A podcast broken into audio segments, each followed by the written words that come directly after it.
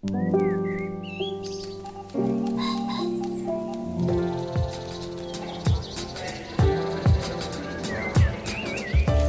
Stephen Metcalf, and this is the Slate Culture Gabfest Hamilton in the Trump era edition.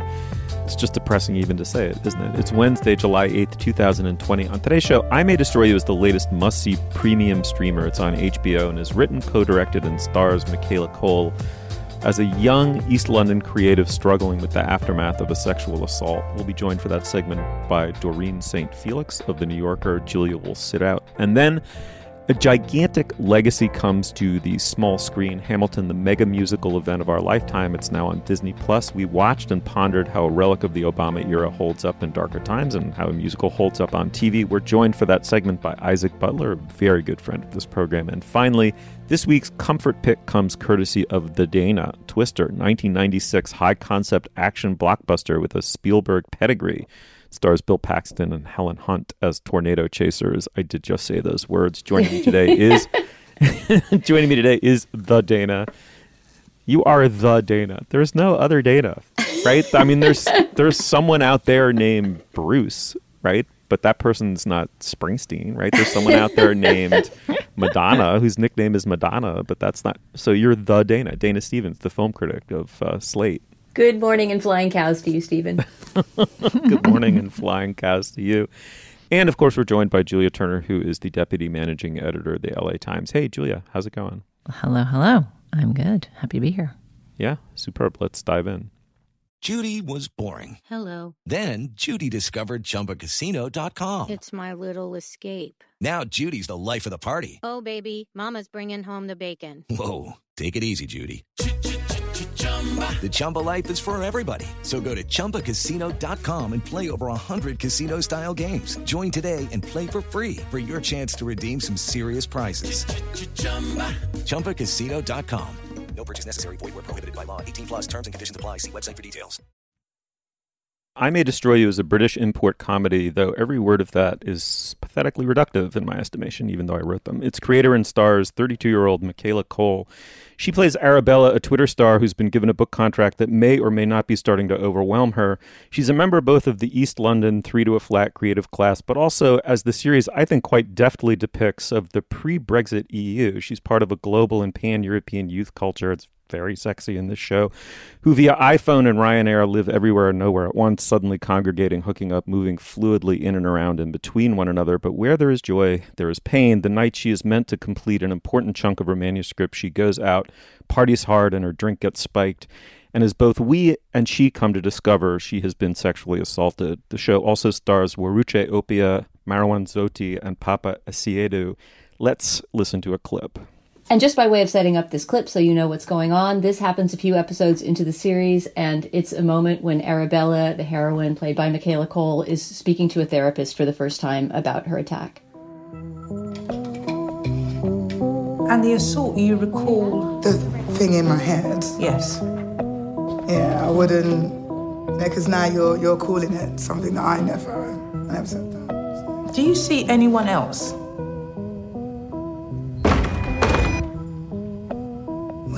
In this memory? No, you you can't call it a memory. Okay. Other than the man in the. In my head, it may not even be real because I'm the person that can actually see it, and I'm not sure. So we should probably pay attention to that. Yes. Yeah, because we don't know. That's a very big thing to assume. I'm just saying that we should refrain from talking about things like they're facts, and we should we should probably just be careful. Okay. All right. Well, we're uh, joined by Doreen St. Felix for this segment. Doreen, of course, you're a staff writer for the New Yorker. Welcome, uh, welcome to the show. Thanks for coming on. Yeah, thank you for having me, Steve. This is a tour de force performance by um, Michaela Coel on every level, the the sheer charisma of it. But funnily enough, maybe it might overshadow the subtlety of the ear behind her writing, as you say in your great piece for the New Yorker. The dialogue feels overheard. I think that that, in its own weird way, is in one of certainly one of the dominant features of this is the, is just the tonality of it is perfect. Anyway, talk a little bit about that overhearing. Of course. So I think initially viewers of the show will experience a whiplash because you start off the pilot and it kind of just feels like almost like an East London version of Insecure. You know, as you said, there's this group of like incredibly sexy, young, carefree, slightly chaotic black people living in this area in the city, and they're all kind of like lazy rivering into these careers. And then all of a sudden, in the last couple of minutes in the pilot, the tone, which had been that fun, kind of placid feel, all of a sudden jerks the viewer into a feeling of um, disorientation and into a feeling of being unmoored by this television show. And I think I actually interviewed Michaela yesterday and we talked about that. And it has to do with her steadfast desire and maybe even devotion to translating the real life uncanny feeling of having that experience.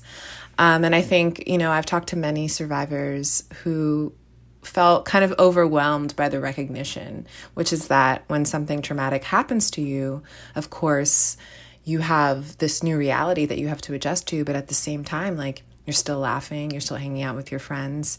And I think her ear as a writer to the multiple modalities that you know young black people in particular experience in the city uh, it just feels kind of unprecedented at least within the realm of television yeah, Doreen, something that really struck me, and you you talk about this in your piece, and also I think mentioned it just now, is that this is a comedy, right? It's a half an hour sitcom style format, even though it is about a traumatic experience that's slowly recovered over the course of the first few episodes. We kind of learn along with Arabella what happened to her on this night when she was given some kind of a roofie drug, and so at first it's only glimpses of it. So for the first couple of episodes, this is primarily a comedy, really, and even after the trauma starts to emerge they continue to laugh we continue to laugh. There's even sex comedy. I mean after you know the news about her assault starts to emerge and then we'll talk about this but you know other forms of sexual assault and rape are happening to other characters or being remembered by them throughout the narrative.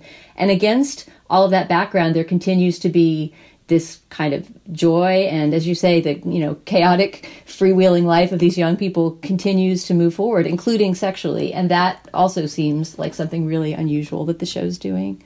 Right. And i think it's subtle but arabella's insistence on continuing to be a sexual person is incredibly important to the narrative.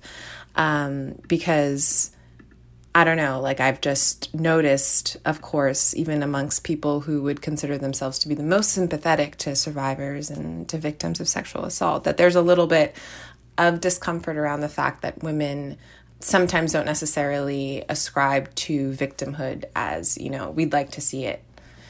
There are some examples with characters having to wrestle with society telling them that they've experienced a trauma and their actual feelings about that trauma, which might be that they don't think it's traumatic at all. And I think that's kind of like a taboo thing to bring up right now because, of course, um, women and other people who are uh, have suffered abuse are loath to receive any kind of justice.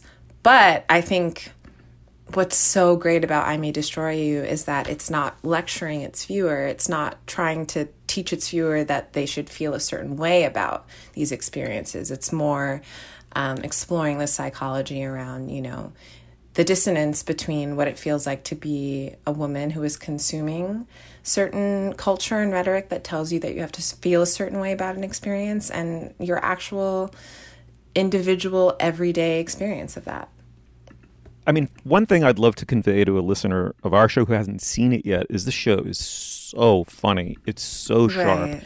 It's so full of life and lust and it's got its its general tone is like uh, you want to be immersed in this world and you are immersed in this world. It's exciting to be around these people. Its tonality is affirmative, right? These people are young, alive, and want to be those things, right? And then there's a public language of justice that the show introduces but doesn't endorse necessarily. Like the way more powerful force within the context of the show is here's this young affirmative person on the cusp of making it who then is violated in this radical way. And part of what's stolen from her, of course, is like a you know somewhat abstracted notion of human dignity and and you know and that public language absolutely applies. Like it is a black black and white language of violation and theft like moral theft. At the same time kind of what's also being stolen is much more amorphous and powerful. It's it's like her ability to bring her lusty self-awareness to bear on the world around her which is a magnificent thing to watch she doesn't want that narrative, right? Like there's a way she doesn't want the memory, right? She in this in the clip that we listen to, right. she disavows the memory.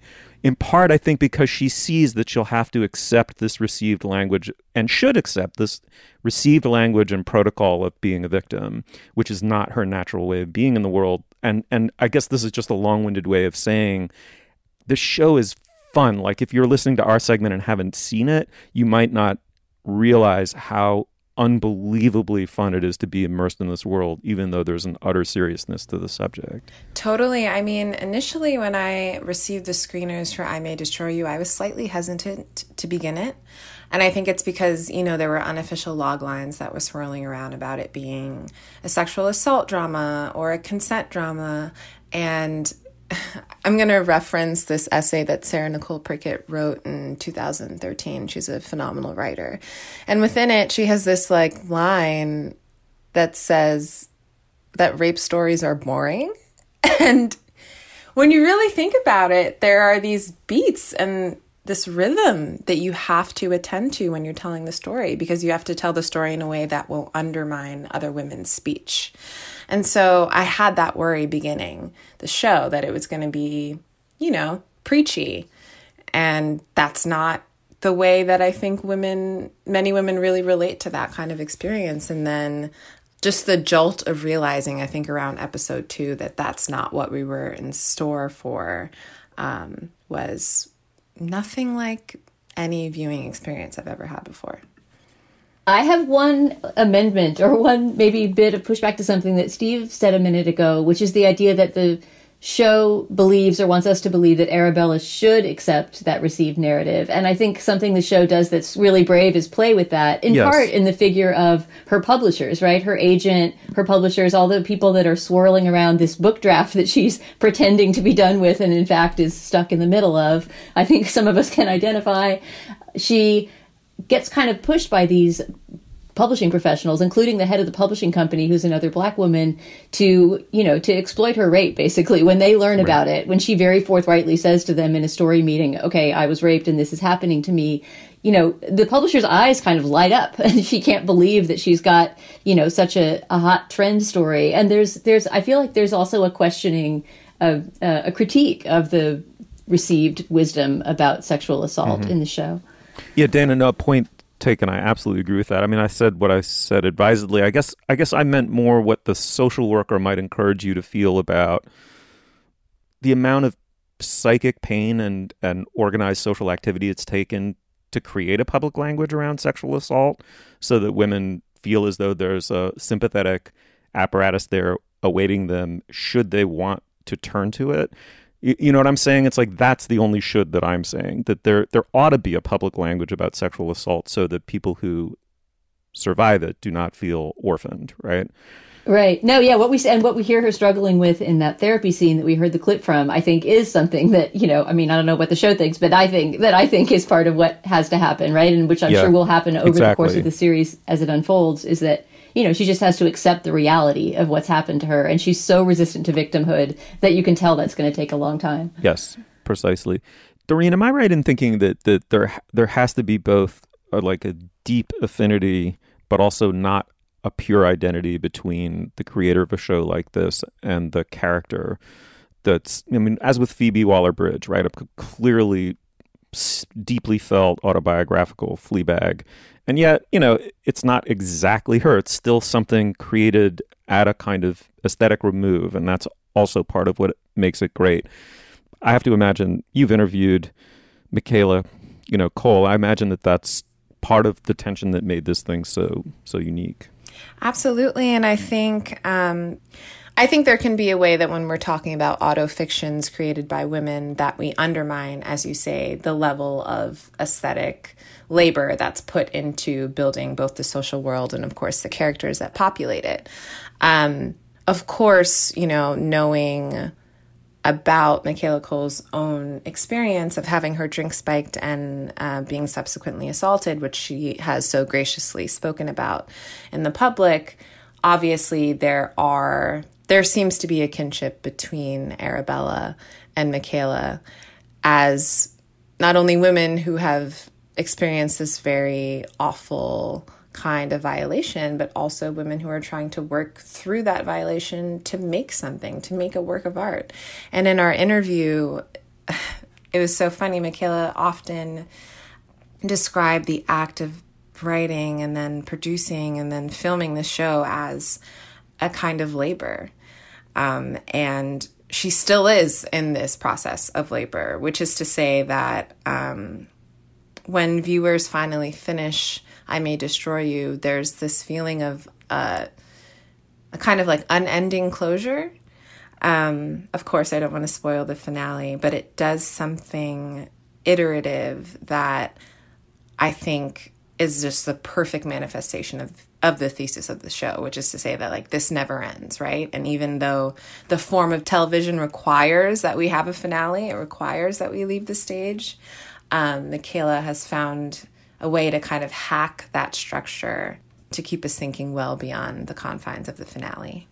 Mm. All right. Well, the show is I May Destroy You. It's on HBO. It's just absolutely fantastic. Doreen St. Felix of The New Yorker, thank you so much for coming on our podcast. Yeah, thank you for having me. Apple Card is the perfect cashback rewards credit card. You earn up to 3% daily cash on every purchase every day. That's 3% on all your favorite products at Apple, 2% on all other Apple Card with Apple Pay purchases, and 1% on anything you buy with your titanium Apple Card or virtual card number. Visit apple.co slash card calculator to see how much you can earn.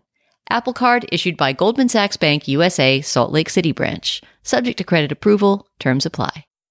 All right, before we go any further, now is the moment in our podcast we usually talk about business. Dana Stevens, the Dana Stevens, what do you have? Yes, Stephen, it's time to do the business. Time to make the donuts. First, we wanted to remind you that we still eventually do plan to talk about the book The Great Influenza by John Barry. This is a book about the 1918 flu pandemic, and we thought that reading it might help us situate ourselves in our own historical pandemic moment. We're going to talk about it in a future episode this summer. We haven't yet specified which episode because it's a long tome. It's around 500 pages, and we're not sure when we'll all be done, but we will certainly give you fair warning in advance. So if you want to pick up a copy of The Great Influenza by John Barry and read along, you can join us in that segment later this summer.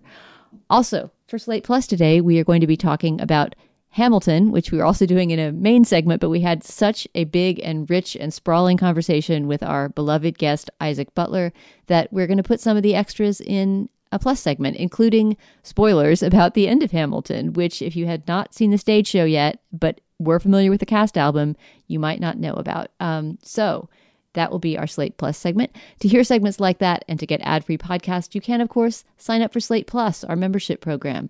We've been talking lately on the show about how the current health crisis has caused a reduction in spending at Slate, including pay cuts, uh, cutting this show and others to bi weekly rather than weekly, and other things that, you know, we would really rather not have to do, but it's a hard time for journalism. So if you want to support Slate podcasts, including ours, and all the great journalism that Slate does, you can sign up for a membership at slate.com slash culture plus. You will get ad-free podcasts, exclusive plus only content, and many other benefits when you sign up at slate.com slash culture plus. All right, Steve, what's next?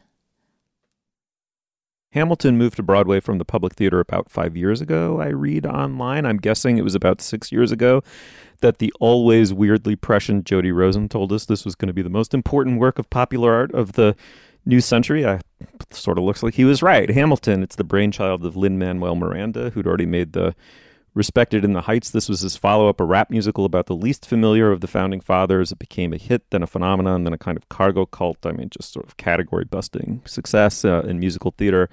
And in some ways, the perfect distillation of the Obama years uh, by reminding us that venerable men in periwigs were actually lusty and ambitious young men once. That's what made them great. And then also by taking hip hop and turning it into a safely mainstream art form, throwing it up on a Broadway stage. It's expressing a hope, I think, these two things together, that everything violently contrary in our society might be brought together and resolved, can somehow retain its primal energies while being a source of common identity. Well, that was then this is now. What, what is it like to experience this totem to national magnanimity in far uglier times? It's now on Disney Plus. Let's listen to a clip.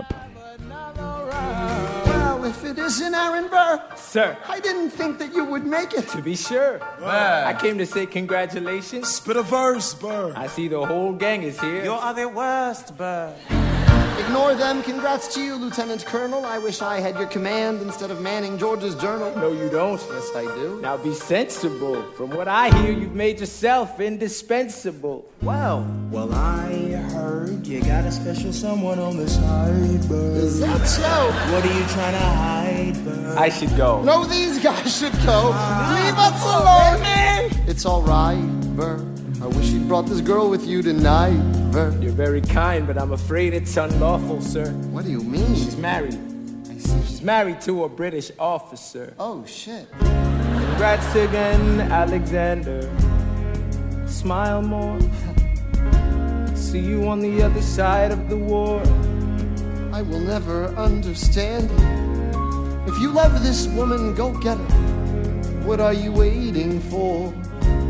See you on the other side of the war. I'll see you on the other side of the war. All right, well, to discuss Hamilton on TV, we're joined by Isaac Butler. He is the co author with Dan Kois of The World Only Spins Forward The Ascent of Angels in America. Uh, he's currently working on a book I'm super excited to read and talk about with him when it comes out The Method, a history of method acting, Stanislavski for Bloomsbury. Uh, Isaac, welcome back to the show. It is so wonderful to be back on the Gabfest. Yeah, it says right here. I mean, I'm only reading. It says that you're a BFOP now, a beloved friend of the program. Oh, well, great. I'm glad that I uh, handed in enough box tops to upgrade my FOP status. yes, quite easily. Um, listen, you're a theater guy. You're a theater director. What is it like to take something that spectacularly big and sort of space filling on a stage and put it on my flat screen TV? How did that work with this play?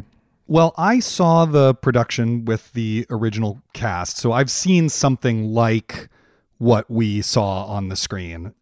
Tommy Kail, the director of the musical, also oversaw the its transfer, I guess, into the cinematic format. With uh, they taped um, two performances, I believe, from a number of different angles, and then also taped some stuff without an audience present, with a cameraman, you know, on stage filming specific moments. Um, one example of this is right at the beginning when Lin Manuel Miranda sings his first line when he's revealed. They have clearly cut into a cameraman on the stage and no audience present because that moment actually stops the show for about a full minute of applause.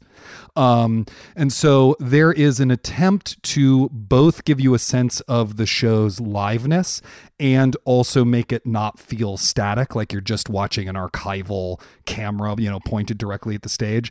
And while I think it's probably a little over edited, for the most part, I thought it was quite successful in doing that. Mm, and uh, so we should say Daveed Diggs returns as Jefferson and Lafayette. Leslie Odom is Aaron Burr. Jonathan Groff is just, just, just, just he's just delicious, beyond delicious as King George. And you know, another thing that's really uh, became very clear when I watched it on TV about that actually is, you know, this is a show that is filled with giant showcase performances Yeah. of true genius level talents. And if you watch it, uh, or maybe it's just because I was watching it for the second time, you see how much of the show is about announcing an incredible performance and then revealing the person who's going to give the incredible performance in a way that really hypes you up. Um, you know, the before the king enters, there's that huge. There's a message from the king, a message from the king, and then he has this long entrance. Probably the best example of this, though, is the reveal of Daveed Diggs in the song "Guns and Ships," where they where it's all about how Lafayette is turning the tide of the war, and the and the chorus has actually surrounded Diggs so you can't see him, and they move out of of the way and he jumps up on the table and starts doing this kind of Andre 3000 style speed rapping about the Revolutionary War in a thick French accent.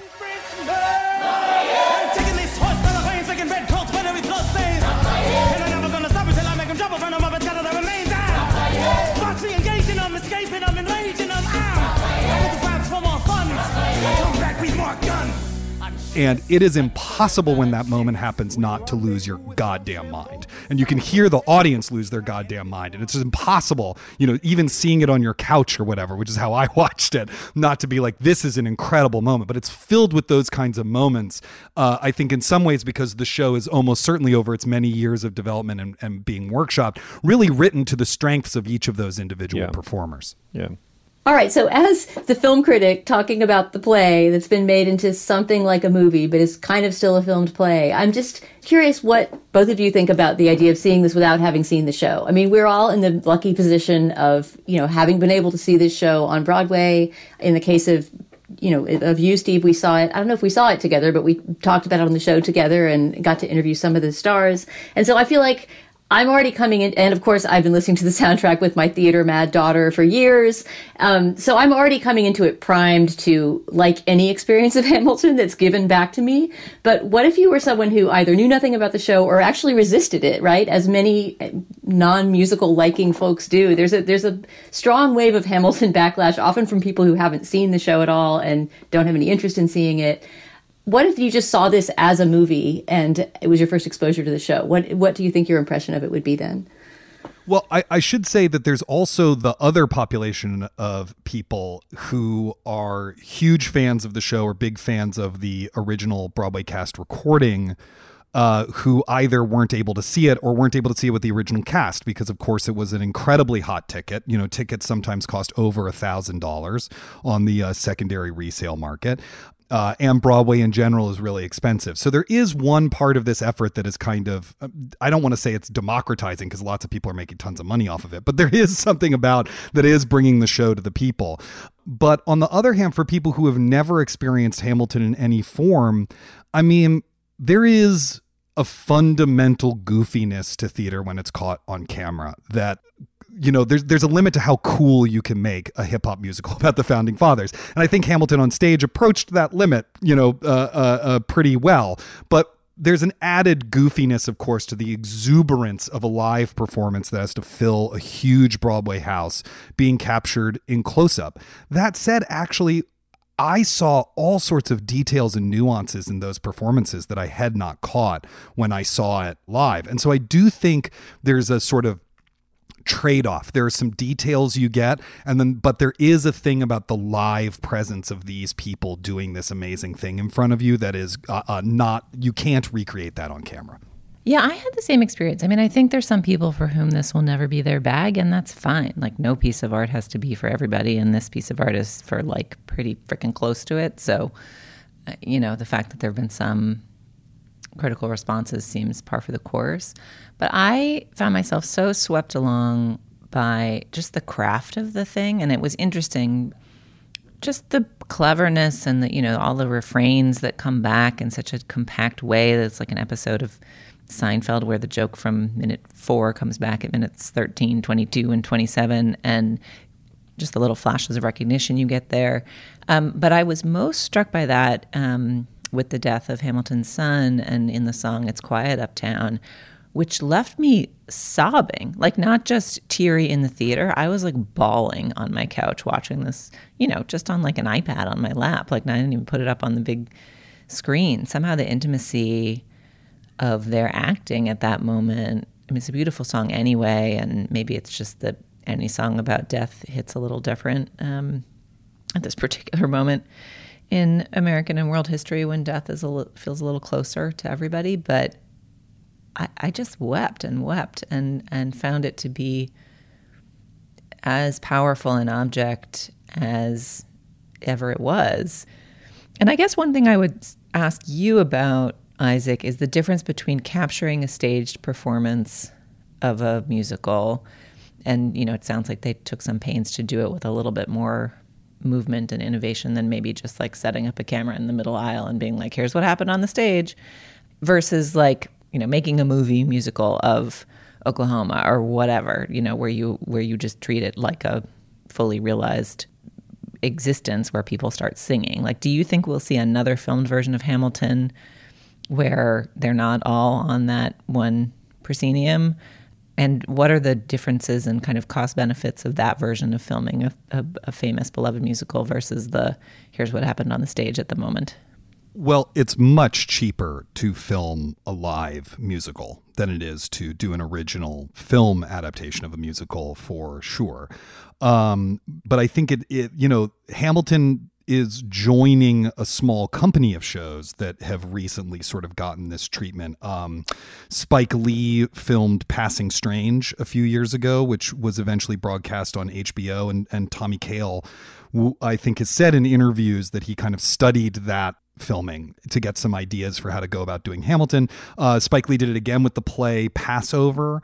Um, you know, uh, PBS has for a long time broadcast these kind of live tapings of shows. They did one uh, most recently with Kenny Leon's Shakespeare in the Park production of Much Ado About Nothing.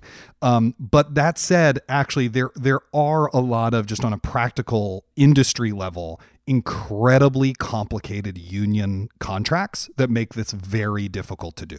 PBS is able to do it at a pretty low price point because it's PBS and because they agree to a limited broadcast window. Um, and often it's only broadcast in specific regions. There's all sorts of things that happen in the contractual process. Um, and then the other reason why this is rare is there's always the fear that you're going to cannibalize your box office. For a live stage show, Passing Strange was shot during its final week. It had closed. Uh, and I think with Hamilton, there was some sense that by the time it aired in 2021, it would still be an unstoppable cultural behemoth all over the world and so it would be okay whatever that hit was that they projected wouldn't be that big a deal um, and that is actually different from doing a, a, full cinematic adaptation, which is its own completely separate interpretation. You know, I don't think, as far as I know, the film of Chicago negatively affected the live musical of Chicago's bottom line, for example. Although I don't have any of those numbers in front of me, that's that's my feeling about having read about it at the time. Um, so I do think it's a it's a complicated thing. I would love personally to see more of these kinds of treatments. Although I, I am sort of curious what our resident uh, film critic uh, thinks about this just as its own kind of aesthetic object. Yeah, I was wondering what seeing this in a theater would be like as opposed to seeing it at home. I mean, it's like a thought experiment, the same way it's a thought experiment to try to ask, what if you didn't know Hamilton and you just saw this cold?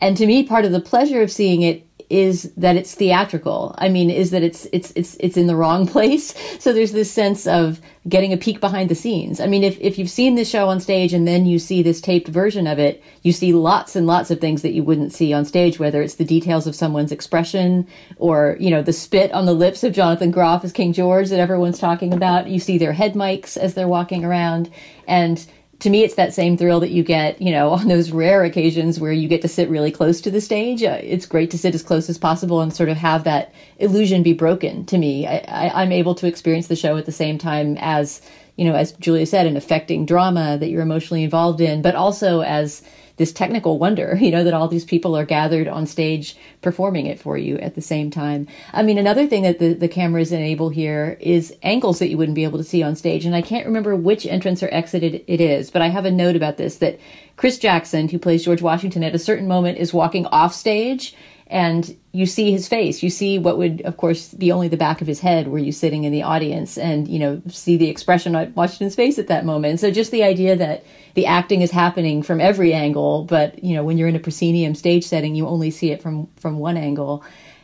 Yeah, I mean, I, you could say this is completely uncinematic, but to me, it's that discord between a live show and and a film that makes it fascinating. Yeah, if anything, I actually think from a directorial standpoint, the weakest moment in it as an adaptation is the the song where they try to do the most kind of cinematic uh, editing and camera movements, which is in the room where it happened, where the camera is constantly intruding on the action to take us into little micro conversations all over the stage.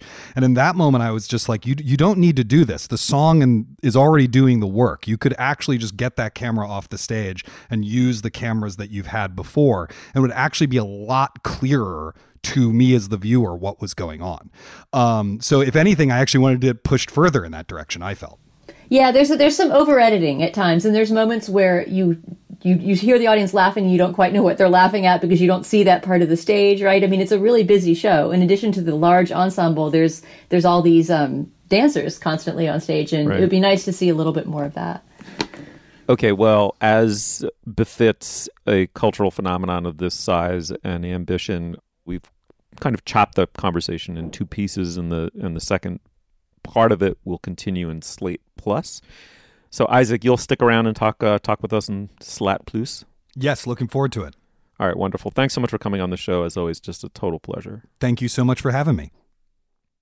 Hey guys, it is Ryan. I'm not sure if you know this about me, but I'm a bit of a fun fanatic when I can. I like to work, but I like fun too. It's a thing. And now the truth is out there. I can tell you about my favorite place to have fun Chumba Casino. They have hundreds of social casino style games to choose from, with new games released each week. You can play for free anytime, anywhere. And each day brings a new chance to collect daily bonuses. So join me in the fun. Sign up now at chumbacasino.com. No purchase necessary. Group. Void prohibited by law. See terms and conditions. 18 plus.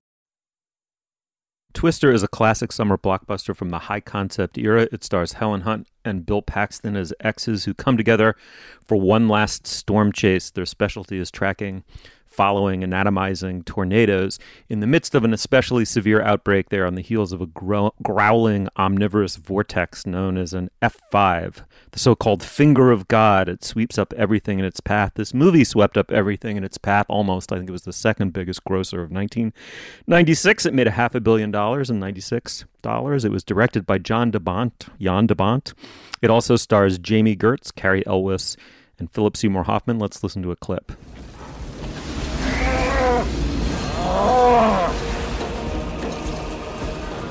Cow. I gotta go, Julia. We got cows.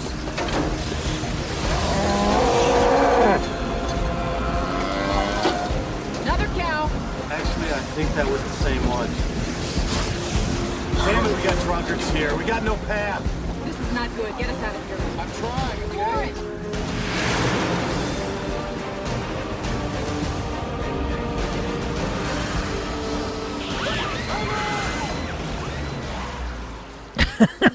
that is the perfect clip for this movie.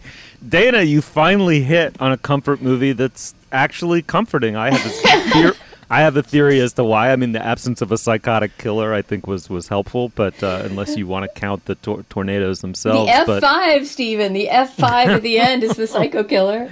Oh, yes, your darkness prevails as always, Dana. Um, tell me why you find this movie comforting. I mean, what can I say? This is this is this is great American cinema at its at its finest. It, you're you're absolutely right that it is the summer movie to end all summer movies. I forgot that there's a drive-in sequence, a moment when a, a tornado hits a drive-in that's playing The Shining, and you get to see the screen be torn apart. I mean, what could be more summery than that? What one thing that struck me on this rewatch, Julia, was that this reminded me of one of your comfort movie picks from early on in our comfort movie cycle, which is Sneakers. This movie had a lot in common with Sneakers in that Totally. right? They're both mid 90s, sort of, you know, mid budget. Well, I guess you could call them thrillers of a sort, but mainly they're both about this core group of nerds that kind of speak this language that you have to learn over the course of the movie, right? Dropping all their jargon about tornadoes and that embark on these adventures with this great spirit of camaraderie. And somehow, Yeah. even though the world it establishes, which is essentially, we'll get into the other characters, but Helen Hunt and Bill Paxton, as Stephen said, are this divorced couple of storm chasers, right? And when they were together, we learned from you know the, over the course of the movie, they spent their time tempestuously arguing in cars as they chased tornadoes down roads in Oklahoma and apparently other parts of the American heartland. And they were followed by this pack of, I think there's eight of them, of these weather nerds who are played by such wonderful actors as Philip Seymour Hoffman. Alan Ruck is one of them. Todd Field, who you might not recognize the name, but he's a great face of indie movies of the 90s. Everybody, you know, driving in their own beat up, rigged up vehicle, trying to um, to figure out how to get ahead of these storms. And even though this world is, you know, seems completely unbelievable. And I'm pretty sure that any actual meteorologists or tornado, tornado experts watching it would have plenty of notes. Uh, there's something so textured about that world that you you almost immediately are plunged into. Within the first 10 minutes of this movie, you see your first tornado, or maybe even less. And uh, within the first 20 minutes, you've got all these people introduced and, you know, chasing tornadoes down highways, which is essentially what happens for the rest of the movie. But while it's happening, the couple's falling back in love. Uh, Jami Gertz, who we haven't talked about, who is the new um, bride to be of Bill Paxton, is discovering a whole side to her fiance that she didn't know about, which is the you know the storm chaser come back to life, and all of these relationships in the background are kind of adjusting and, and changing as well. So, like Speed, which was the director John de Bont's first movie, this is his only his second movie as a director. He had been a cinematographer before, but like Speed, this is basically about people falling in love while driving very fast, and uh, it's just something that he is perfectly attuned to as a director. So even though in some ways this is big dumb American cinema, I think it's basically as good as big dumb American cinema gets. I had not thought about the parallels to sneakers, but they're completely there. It's like band of nerd weirdos, each with a charming quirk. I love that Alan Ruck's whole character is good at maps, and he's constantly like, you know, it's like pre GPS. They've got like these, you know, kind of. I think they're communicating mostly on like ham radios. It's pre cell phone. Um, and he'll constantly be like, drive off into that field on that weird farm road based on my understanding of like this map I have a folding system for. it's a great superpower. Um, and it's interesting to think about the moment of the early 90s as this sort of like valorizing the moral fiber of nerds, you know, like the, the conceit, we should say, is that it's set up possibly falsely at the beginning of the movie that our understanding of tornadoes has not advanced in decades um, and what they want to do is like put a bunch of sensors in a tornado to which will help them better understand and predict the paths of tornadoes so people won't have to die um, as I think it's not too much of a spoiler to say Helen Hunt's father tragically does in the beginning of the movie. Um, when she's a child. Uh, and the camaraderie of it is great, but I just loved like the elegance of the setup and the compression of the setup and how they just introduce us to all these people with such elegant shorthand. I also just loved you know, Helen is the ultimate nerd here, Helen Hunt's character, Joe. And um and I liked that about it that she was sort of a central nerd and her kind of hard edges and passion for the science and her bruised romantic feelings for Bill Paxton and the way in which she, you know, internalizes them in her little tank top and her 90s cargo pants. Uh, and sort of can't really express herself, but you can see it all in her great jaw and her steely eyes. It's just a great performance. I I, I haven't. I, I'm trying to think. I never watched As Good as It Gets. Like I haven't seen a ton of big screen Helen Hunt, and I just loved her in this.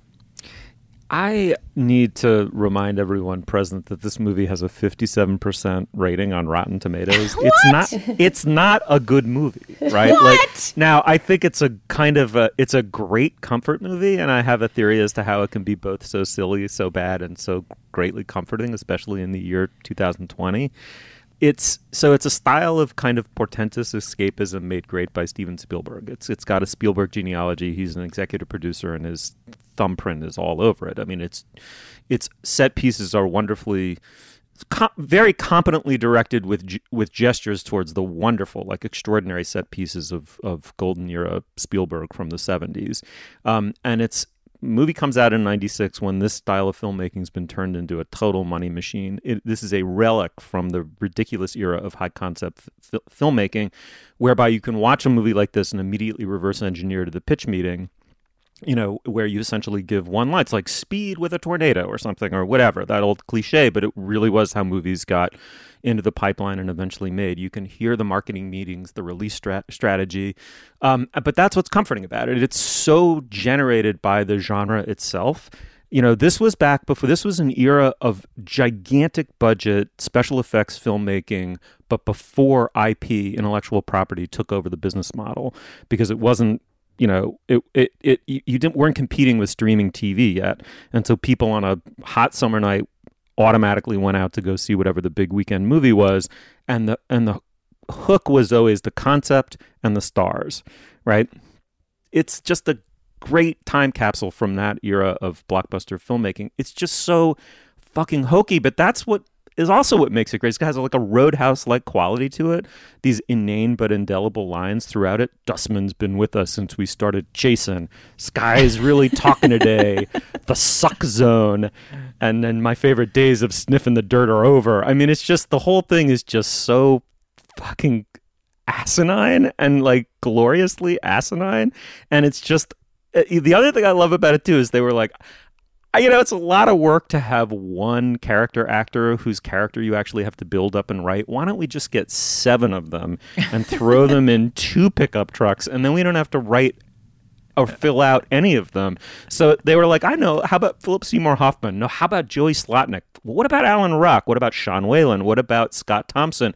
Wait, wait, wait. What about Jeremy Davies? I know. Let's get them all. They are all in this movie, and I swear to God, you probably only recognized one or two of those names. You will recognize every single one of those five, six, seven faces in this movie, and it's like there's a new one every scene. You're like, I didn't know he was in this movie, but there he is in the fucking pickup, and it's it's just. I just kept wondering how has this not become a midnight movie or a drinking game movie? I mean, it's just deliciously preposterous. Like deliciously preposterous movies with a hundred million dollars behind them don't get made anymore, and I just find that thought so incredibly comforting. That they once made them, not that they don't make them anymore.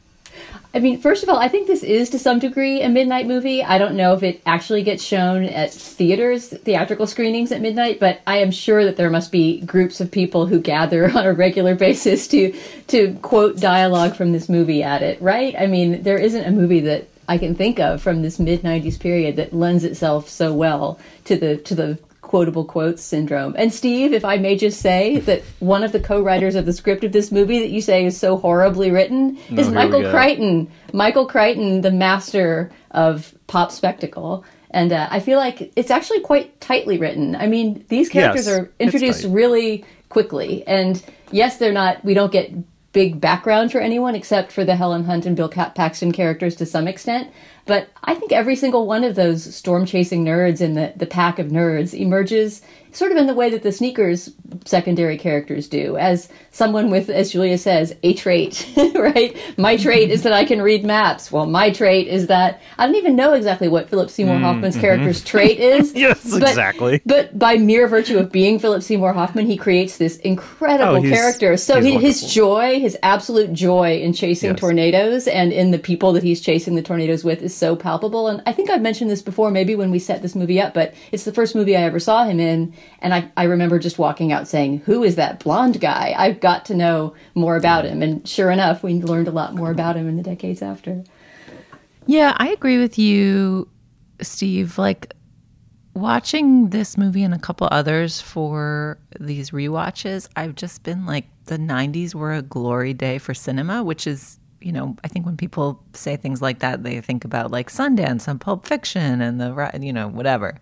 And I mean it differently. It's like the just the palpable nostalgia for the different forces that caused a blockbuster to come into being. Like you Yeah. can just feel how different it was. I mean, it's almost like we have to put the sensors in the sky to sense a disturbance in the weather. And why is it that this is the thing that's coming at us? Like, right. It's just a different, a completely different genesis. This movie would not be made now, or I don't know if it were, it would be about like a tornado superhero or something. The other thing that's striking about it is, you know, it's a little bit like Jurassic Park, like watching something very high tech where the tech is old and just the flotsam flying past in in every shot. Like there's never not just like a shingle or a cardboard box or something just like whipping past them. like it would be interesting to go back through the movie and just track moments where shit is flying through the air versus moments where nothing is. And I think it's about 50-50. Yeah, usually it's more like a tractor than a cardboard box. and somehow they're only charming. I I will I won't hear a word against this. I won't hear a word about its Rotten Tomatoes, Steve. Um, but I agree with your sense that it's like marveling at the alien creature from a completely different moment in Hollywood. Do you know who was initially floated for these two leads besides uh, the Hunt Paxton pairing that has become so indelible? Ooh, so 96. Laura Dern and Jeff Goldblum. Laura Dern is correct. Uh, but there's another very Spielbergian actor. Another lady with a great jaw. Totally, Um, I can I can see her in that role, though it would have been a different movie. It's Laura Dern and Tom Hanks. Oh, Tom Hanks. I'm, I've never said this before and won't say it since, but Tom Hanks is no Bill Paxton. Bill Paxton is so perfect for this.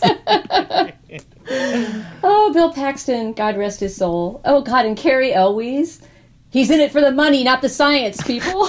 like, what does that even mean? He's- what is what the is the money? the What corporate is the storm money? chaser, Julia. I know, but like, I loved thinking about that for half a second. What is the money attached to storm chasing if it is not the science? Like, where would you get the money if you didn't actually solve the science? Like, it makes no sense. I love it. All right. Well, it's Twister. It's from 1996. It is right there on Amazon Prime for the taking. Uh, curious to know if it has any partisans in our in our uh, listenership. Before we move on to our next segment, though, we need Steve to pick our next movie. Steve, what have we got? Ooh. Okay. So I'm gonna I'm gonna throw us back in time. Enough enough cheese balls from the 90s. Let's let's go back to 1936 and watch what I regard as well. It's my favorite. Let's put it that way. Hollywood comedy of all time. My Man Godfrey stars William Powell and Carole Lombard. Absolutely transcendent performance by Carole Lombard.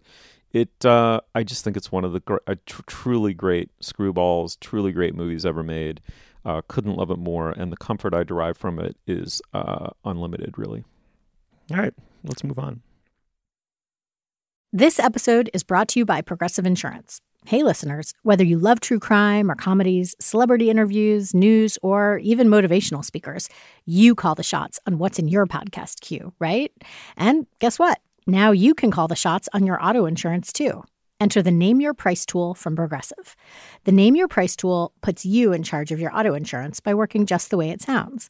You tell Progressive how much you want to pay for car insurance. Then they'll show you a variety of coverages that fit within your budget, giving you options. Now, that's something you'll want to press play on. It's easy to start a quote, and you'll be able to choose the best option for you fast. It's just one of the many ways you can save with Progressive Insurance. Quote today at progressive.com to try the Name Your Price tool for yourself and join over 28 million drivers who trust Progressive. Progressive Casualty Insurance Company and Affiliates. Price and coverage match limited by state law. All right, now's the moment in our podcast when we endorse Dana. What do you have? Stephen, I'm afraid that I might be re-endorsing something I've already endorsed, but it's new again, just as Hamilton is. This is a Hamilton-related endorsement, and it is the Ron Chernow biography that inspired the show when Lin-Manuel Miranda read it on his honeymoon, apparently.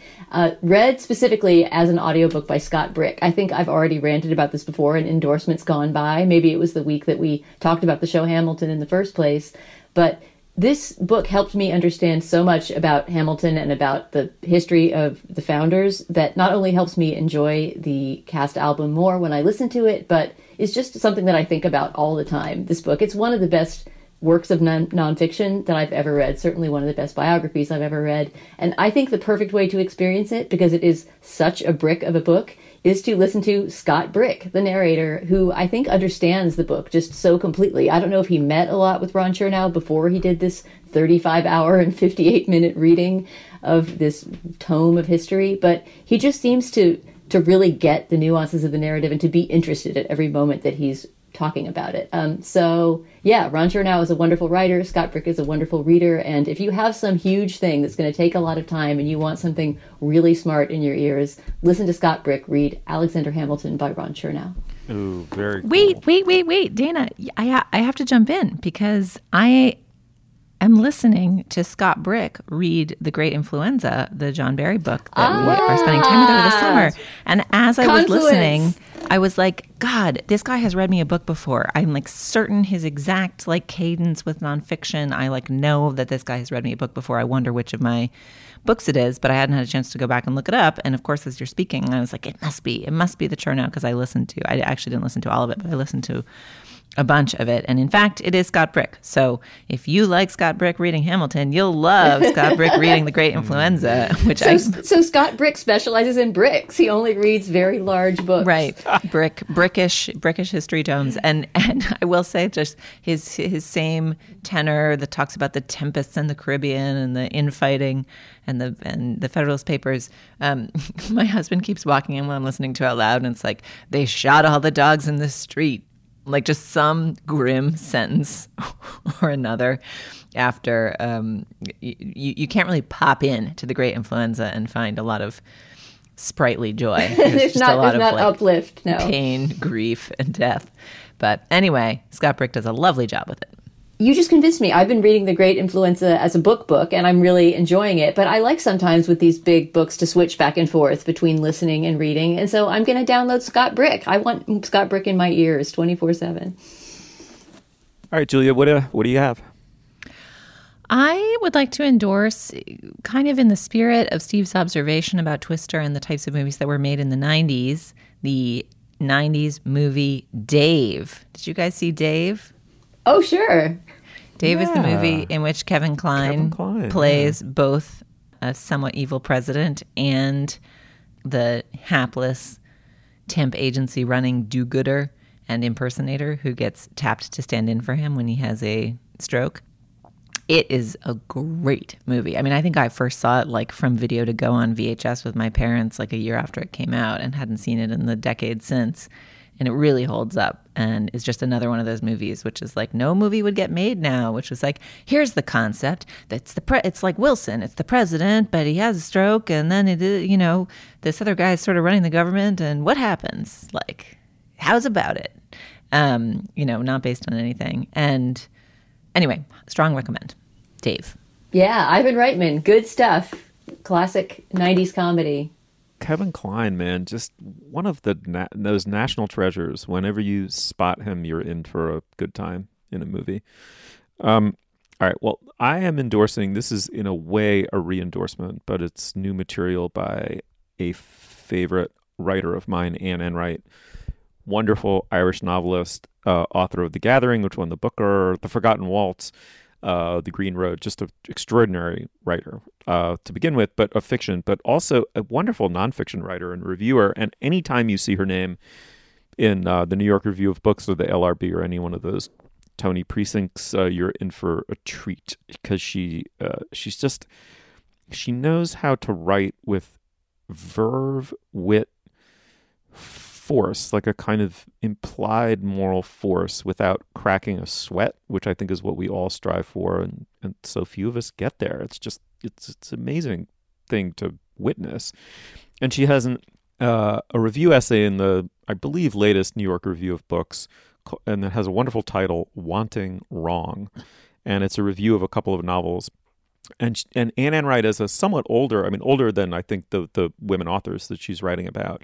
I mean, Anne Enright's in her 60s, not especially old, but but she's not a 25 year old. She's not Sally Rooney, but I think she's witnessing the Sally Rooney moment and all of its sort of ancillary brands um, with bemusement in the in the original sense of the word. Right? She's she's not sure what to make of the fact that women are taking possession of not only their own stories and their own stories relative to their sexuality, but the darkness of those stories in every sense. I mean, and she's just really exploring the idea of of like wanting wrong, of like wanting something that you know might be bad for you and where that impulse might or might not come from. And and right, she's just she's just brilliant on it. And I love that it's also a tentative and ambivalent engagement with this developing genre by a writer who's written about women and women's desires from a different generational perspective. It's just a beautiful essay, and I highly recommend it. Um, Mm, love Anne Enright. I'm definitely going to find that.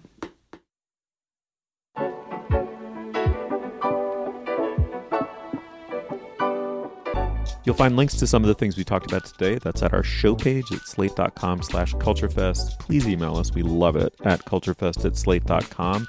Interact with us on Twitter. Our, we have a feed. It's at Slate Cultfest. Our producer is Cameron Drews. Our production assistant is Rachel Allen. For Dana Stevens and Julia Turner, I'm Stephen Metcalf. Thank you so much for joining us. Please stay safe, and we will see you soon.